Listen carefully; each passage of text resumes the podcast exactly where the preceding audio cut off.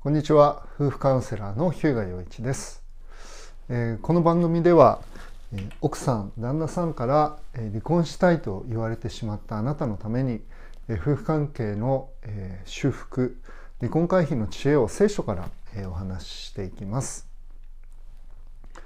えこの番組の概要欄に私がご提供している、え離婚回避の、え無料の動画講座のご案内が載せてあります。また私のカウンセリングなどのウェブサイトの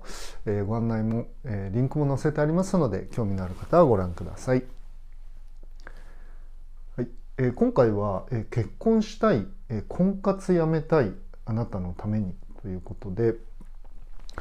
実はですねあの、まあ、最近というかあの、まあ、昔からあのちょこちょこはあったんですけれど、え独身のあの女性のクライアントさんからあの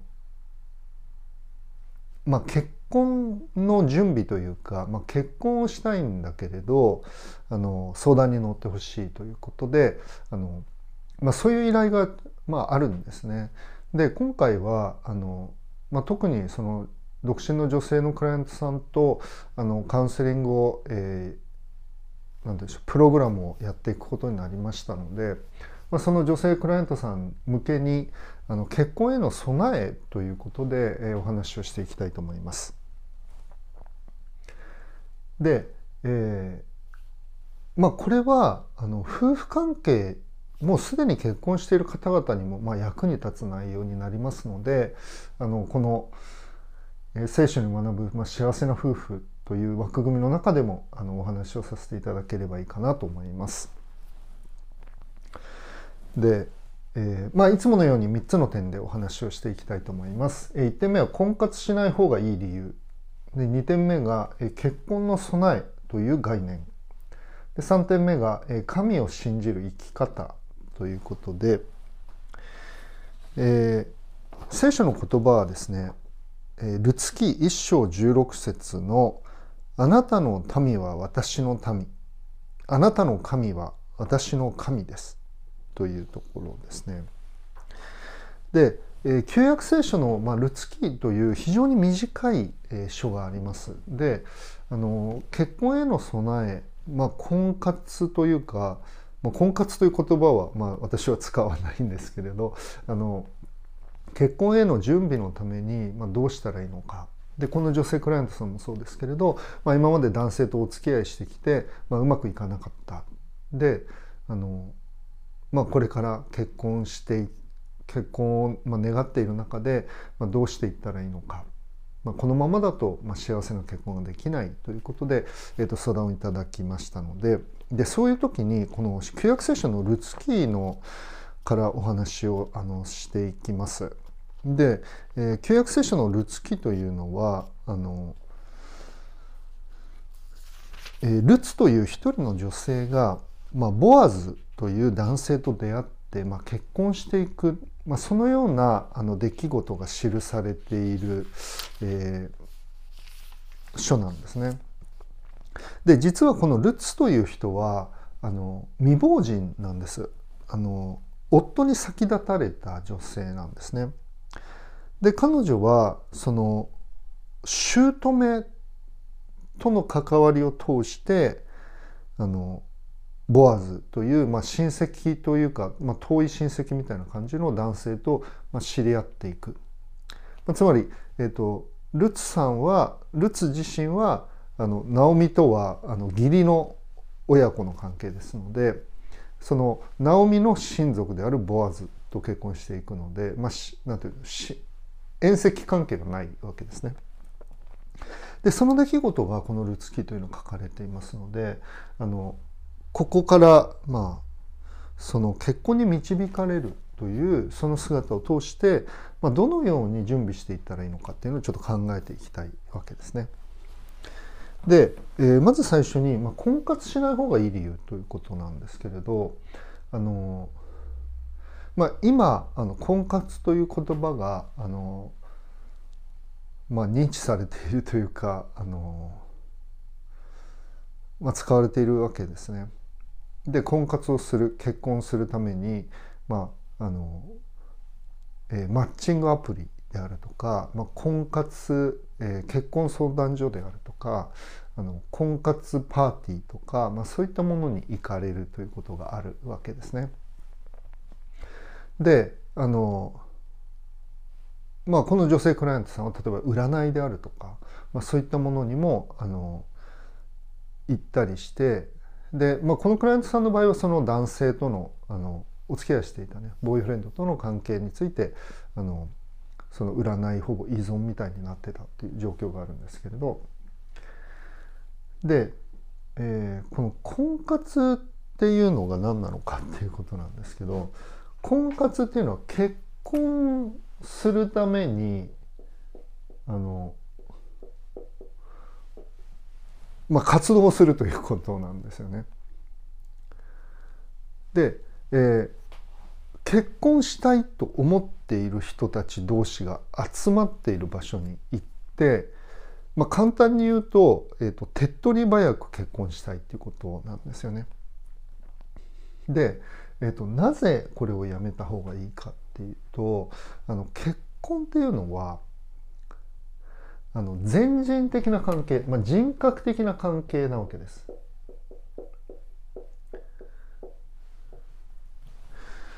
で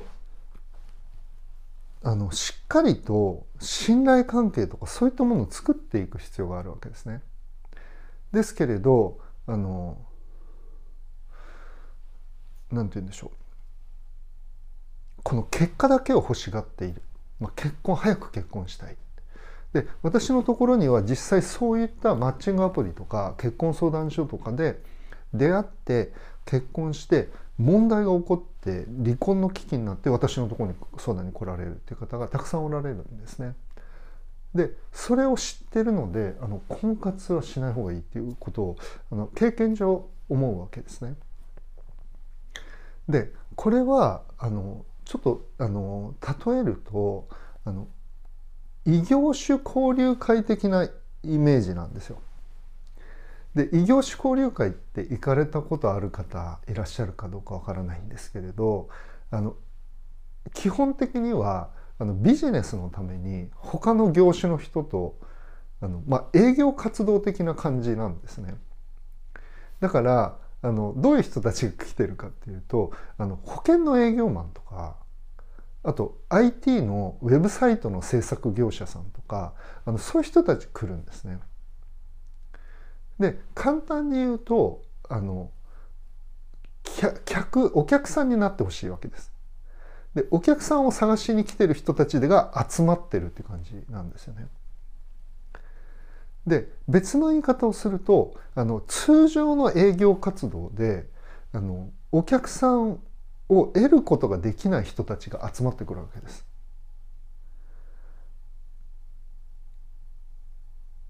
で婚活っていうのもそれに似てるんですよね。通常の生活の中であの出会いがないとかあのそういうことでで出会いがないから結婚できない結婚したい結婚したいっていうことで結婚ありきであの集まってくるわけなんですよね。でそうするとあの何て言うんでしょうちょっとイメージ的にはあの本当にあの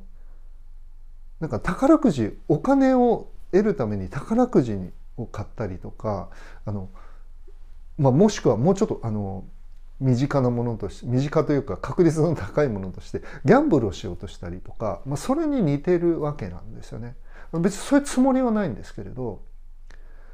であのそういうふうに何か結果を得ようとして簡単に手っ取り早く結果を得ようとする人たちが集まってる場所なんだということなんですよね。だからあの例えばお金をあの収入を得たいと思ったらあの本当はギャンブルすべきじゃなくてもしくは、えっと、デートレードみたいななんかお金簡単になんか努力せずにあの投機みたいなものであの儲けようとするのではなくてあの誰かの役に立つ自分が心血を注げるようなあのビジネスを立ち上げていくっていうことが一番大事なわけですね例えば私はカウンセリングやってますけどあの生活の糧を得るためにあの自分が神様から与えられたと思って真剣に打ち込めるものに打ち込むべきなんですよね。簡単にあのお金を手に入れようとすべきではない。つまり間接的にあの感謝されて、まあ、クライアントさんからフィーっていうかあの報酬をもらうわけですけれどそのお金をどうやって得るかっていうことをまず考えちゃいけないっていうことなんですよね。で婚活もそれに似てるんです。どうやったら結婚できるかしらって。でそれでいくとあの失敗するということなんですよね。まあ、お金も幸せもあの直接それを追いかけることではあの逃げ水みたいにあのどんどん逃げていくんですね。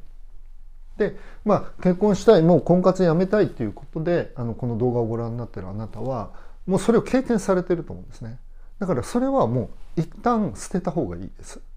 だから今もしマッチングアプリとかあの結婚相談所とかあの入ってる方は、まあ、皆さんやめた方がいいですね。ということを、まあ、私からはご提案したいと思ってます。でじゃあそうそうじゃなくてじゃあどうしたらいいのかっていうとあの結婚への備えという概念をあのご提供したいんですね。つまり自分自身を準備するっていうことです。何か追っかけていくっていうことじゃなくて自分自身の心を、まあ、養っていく。でその中でさまざまな人との出会いが与えられていって、まあ、準備ができているところに出会いがまあ、やってくるというか与えられるという考え方をあのご提案したいと思うんですね。でそれは具体的にどういうことなのか、まあ、それはルツキからあの学んでいきたいと思うんですけれどでどういうことかっていうとあの選ばれる人になるっていうことです一言で言うと。あこの人と結婚したいなと思われる人になる。あこの人と結婚したら幸せな家庭が築けるだろうなって。一緒にこの人とずっと生きていきたいなって。この人と一緒に家庭を築きそしてこの人と一緒に年を取っていきたい。そういうふうに思われるような人になっていきませんかって。それが私からの提案なんです。何かを追っかけるのではない私自身が変えられていくことによって人格的に成熟していくことによって良き伴侶と出会い、まあ、結婚に導かれそして人生を立て上げていく、まあ、そのような考え方というのを、まあ、ご提案したいと思うんですね。なぜなら結婚っていうのは本当に長く続くあのマラソンのようなものなのでそのそれを一緒に走っていく、まあ、人生がマラソンのようなものですね。そしてその人生を、まあ、ほとんどの期間一緒にあの走っていく相手を見つけるということですので、まあ、もしくはあのまあこれもビジネスの話になってしまいますけど、まあ、一緒に会社を経営していくそのパートナーを見つけていく、まあ、会社経営よりもっと結婚っていうのは深い関係ですけれど、まあ、そのようなイメージなんですよね。でそのためにはあの付け焼き場ではあのいけないということなんです。であのまあ少し厳しいあの言い方になってしまうんですけど今の段階で誰からもあなたと一緒に生きていきたいというふうに思われていないということは、まあ、事実だと思うんですね。でそうであれば何か追っかけていく誰かと出会いを追っかけていくというよりも私自身がその今いる場所で選ばれる人になっていくそのような概念をあのお勧めしたいと思うんですね。これはルツ記を見ていくとルツがどういう人だったのかというのが分かっていきますので、まあ、あの今この概念をお話してますけど、まあ、実際どういうことなのかっていうのをあのこれからいくつかの動画を通してお話ししていきたいと思います。そして3点目神を信じる生き方ということで、まあ、その一番最初のあの起点としてまだボアズと出会っていないルツの発言の一つを見ていきたいと思います。えー、ナオミが故郷のユダのベツレヘムに帰っていこうとするんですねそしてこのルツはモアブ人で外国人なんですちょっとイメージしてもらいたいんですけど、えー、まあ日本日本人であったあのナオミがまあ日本が飢饉になったので、まあ、韓国に行ったとしますよね。そしてその韓国人の、えー、自分の息子と日本人の息子がいるわけです。そしてその、えー、息子と韓国人の女性であるルツが結婚したわけですね。そして日本人の息子が死んだ。そしてナオミは韓国から日本に帰ろうとするんです。でそのナオミにルツがついていくっていうんですよね。身寄りがなくなった。まあナオミ自身もあの夫に死なれます。だからナオミは本当にあの一人ぼっちのやもめになってしまったわけですね。でルツもまああの未亡人になってますので2人の未亡人というそのような状況なんです。そしてナオミはルツに家に帰りなさいってあなたの、えー、自分の母の家に帰りなさいってナオミは言うんですね。でそのナオミにいや私はあなたと一緒についていきますっていうふうにあのルツは言うんです。私はあなたを愛したいというふうに言う中でさっき読んだ箇所ですね。えー、16節ちょっと全部読みますね。ルツは言った。お母様を捨てて別れて帰るように仕向けないでください。お母様が行かれるところに私も行き、住まれるところに私も住みます。あなたの民は私の民。あなたの神は私の神です。あなたが死なれるところで私も死に、そこに葬られます。もし死によってでも私があなたから離れるようなことがあったなら、あったら、主が幾重にも私を罰してくださるように。ナオミはルツが自分と一緒に行こうと固く決心しているのを見て、もうそれ以上は言わなかった。まあ、ここがこのルツの、まあ、決心、まあ、固く決心固く決心しているってこの決心はあなたの民を私の民つまり、えーと、ナオミのナオミを愛するということそしてナオミの神様を信じるということを、えー、ルツは言ってるわけですね。でここで分かることはあのボアズというその将来の、まあ、旦那さんと出会うはるか前からあのルツはこの人格的な意味で神を信じそして隣人を愛する人になっているということなんです。自分に何の、えー、利益をもたらすこともできないナオミという人をあの大切にしてそして、まあ、主が幾重にも私を罰してくださる私があなたから離れるようなことがあったら主が幾重にも私を罰してくださるようにということでルツは主、まあ、主っていうのはあの旧約聖書に出てくる主っていう言葉は、まあ、神様のことなんですよね。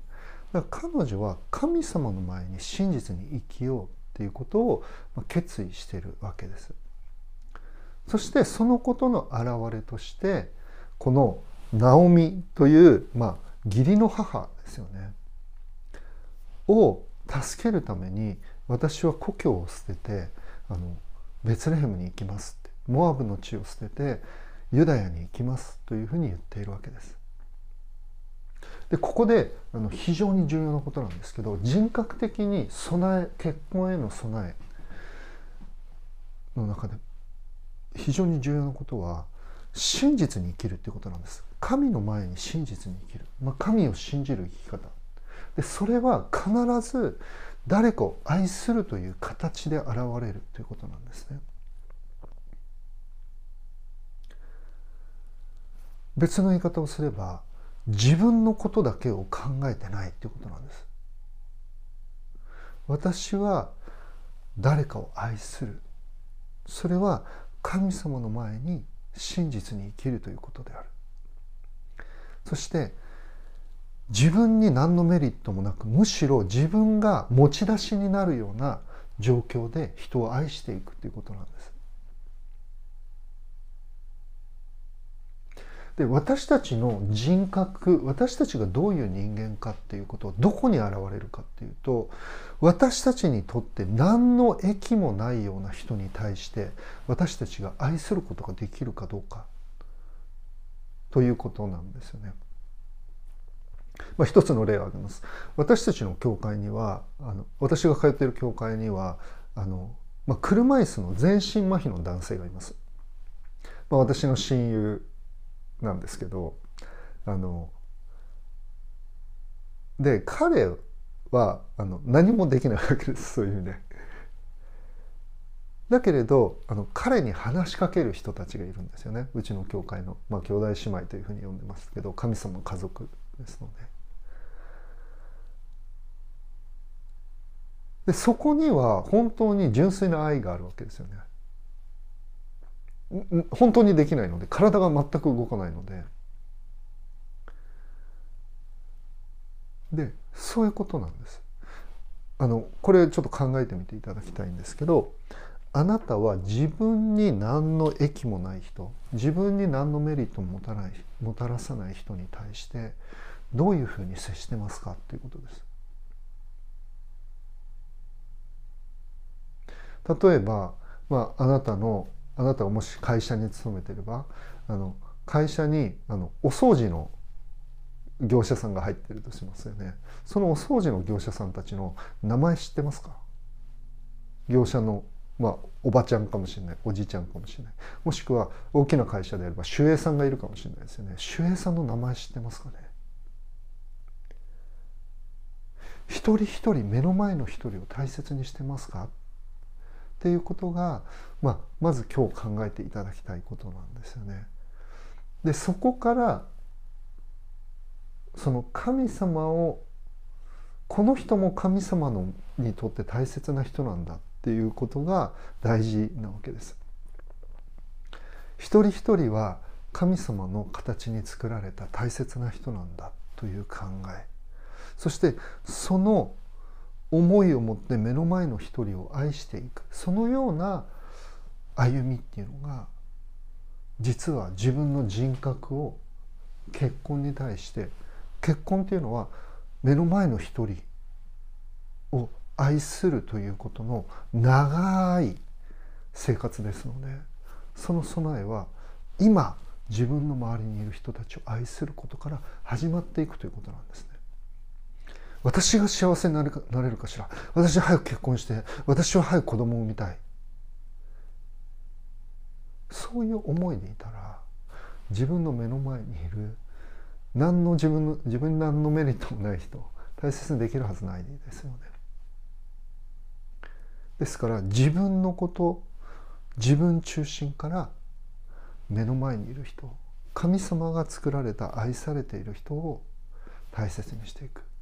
そこから結婚への備えが始まっていくそのように覚えていただければいいかなと思います。はい。ということで、結婚したい、婚活やめたいあなたのためにということでお話をしました。はい、えー、初めにも申し上げた通り、私がご提供している夫婦関係修復、離婚回避の無料動画講座の案内が、この番組の概要欄に載せてあります。また私のカウンセリング、えーまあ、今は本当にあのこの独身の方も、えーまあ、受け付ける形になってますけれど、えーまあ、カウンセリングの情報などが載っている私のウェブサイトのリンクも載せてありますので興味のある方はご覧ください。それでは今日はここまでにしたいと思います。ありがとうございました。